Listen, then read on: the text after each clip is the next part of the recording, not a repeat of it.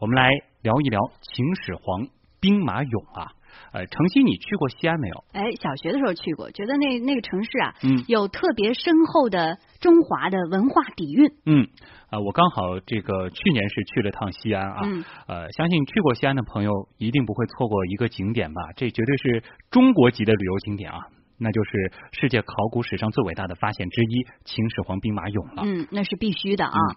从一九八七年它被列入世界文化遗产的保护名录以来啊，先后已经有两百多位国家领导人参观访问过秦始皇帝陵，嗯成为中国古代辉煌文明的一张金字招牌和名片。对啊，我们都知道呢，秦始皇兵马俑是发现于一九七四年，位于西安市临潼区秦始皇陵以东一点五公里处，是秦始皇帝陵的一部分陪葬坑。那么在已发现的三座俑坑里是出土了大量的兵马俑。嗯，目前啊，秦陵内共有三个兵马俑坑。今天我们要来关注的是二号兵马俑陪葬坑。嗯，在时隔二十多年之后，再次进行了考古发掘。从昨天开始的这次发掘呢，面积是两百平方米，将会一直持续到今年的十一月份。那么目前二号坑中有哪些发现呢？为什么隔了二十多年要再次发掘它呢？我们先通过一个资料短片来了解一下。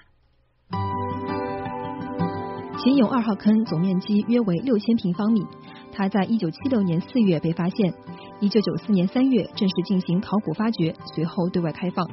是秦兵马俑一号、二号、三号坑中发掘最晚的俑坑。第一次考古发掘表明，二号坑是一座地下土木结构的建筑，呈曲尺状，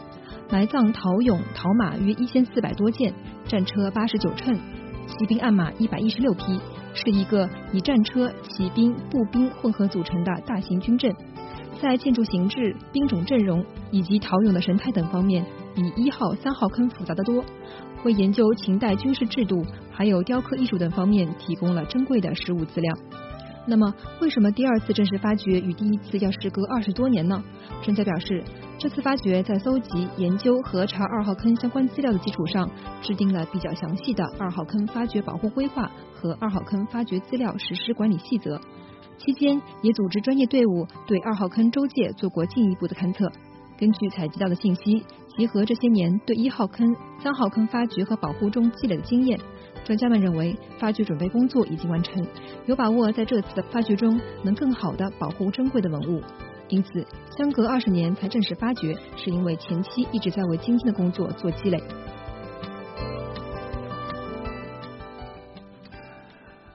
如果说最近去过这个兵马俑的朋友，应该会对二十二号坑有一点印象，因为在游客眼里，秦俑二号坑呢，它的确是没有什么可看性啊，因为它没有一号坑那么多气势恢宏的兵马俑，有的呢只是灰秃秃的啊，起伏跌宕的建筑棚木遗迹。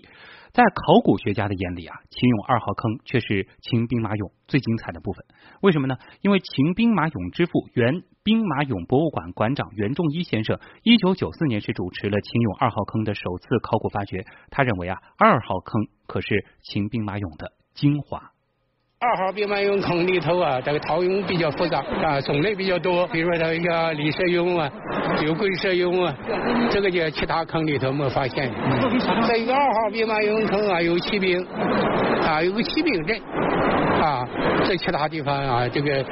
啊一号坑坑和三号坑里没有的，这个是。这一点呢，二二号坑啊，它整个军队比较复杂，这个在兵书上讲叫大阵套小阵，叫大营包。高小啊，阵中有阵，营中有营。这个秦俑二号坑第一阶段的发掘啊，曾经获得中国田野考古工作最高荣誉——田野考古一等奖。嗯，秦俑二号坑呢，曾经发现过保存比较完好的彩绘陶俑。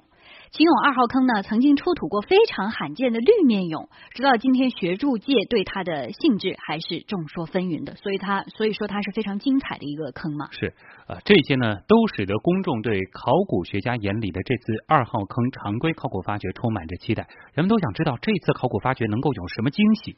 或许是考古人的严谨，秦俑二号坑第二次发掘考古队领队朱思宏对这次考古成果的预测呢，却是十分的谨慎。普通人呢对考古理解，认为这个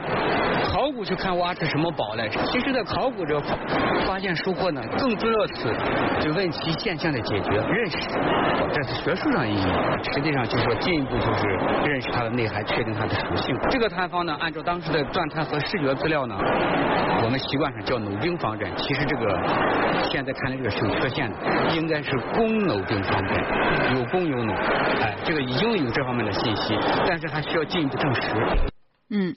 在袁仲一看来，他希望通过进一步的发掘，找到更多有重要史料价值的文物。考古人员往往是这样子，不见东西不说话的，是吧？我们希望呢，他这个能够出更多东西的啊，更好的东西。这个彩绘颜色，我们希望啊能够多出一点，是吧？我们希望他呢，这个彩绘颜色保存的更好一点，能够啊，以看到当时他全部绘彩的时候，它是有个什么样的风采。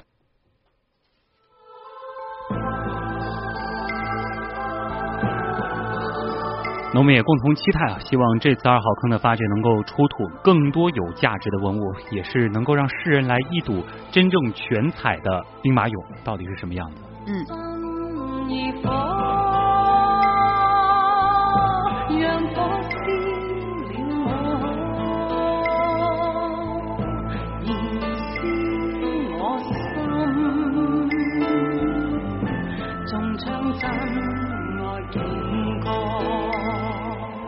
哎，这首歌呢是《古今大战秦俑情》的对主题曲，叫《焚心似火》。不知道大家当年是不是还记得？啊，好像是巩俐在里面扮演主角，是这个张艺谋张艺谋导演的，对，是张艺谋和巩俐的一呃共同合作的一部重要作品。哎，那关于这次重要的考古发掘，网友们有什么样的期待呢？呃，有像网友小麦凯，他就说了，他去西安看过，当时是觉得非常的棒，就感觉很多超前的科技，现代人都没有办法解释。他希望能够有更多的发现，让我们更加了解历史。嗯嗯，当然也有网友说到，这个每一次挖掘可能也都会造成一些些的破坏，如果就是被挖掘出来有氧化、有损坏，也会是挺可惜的。所以希望能够做好这个保护的工作。这其实也是为什么留了二十多年，这一次才重新开始挖，因为当。当时可能还不具备就是保护上面的这个彩色的能力，现在呢这个技术是一点点在更新嘛。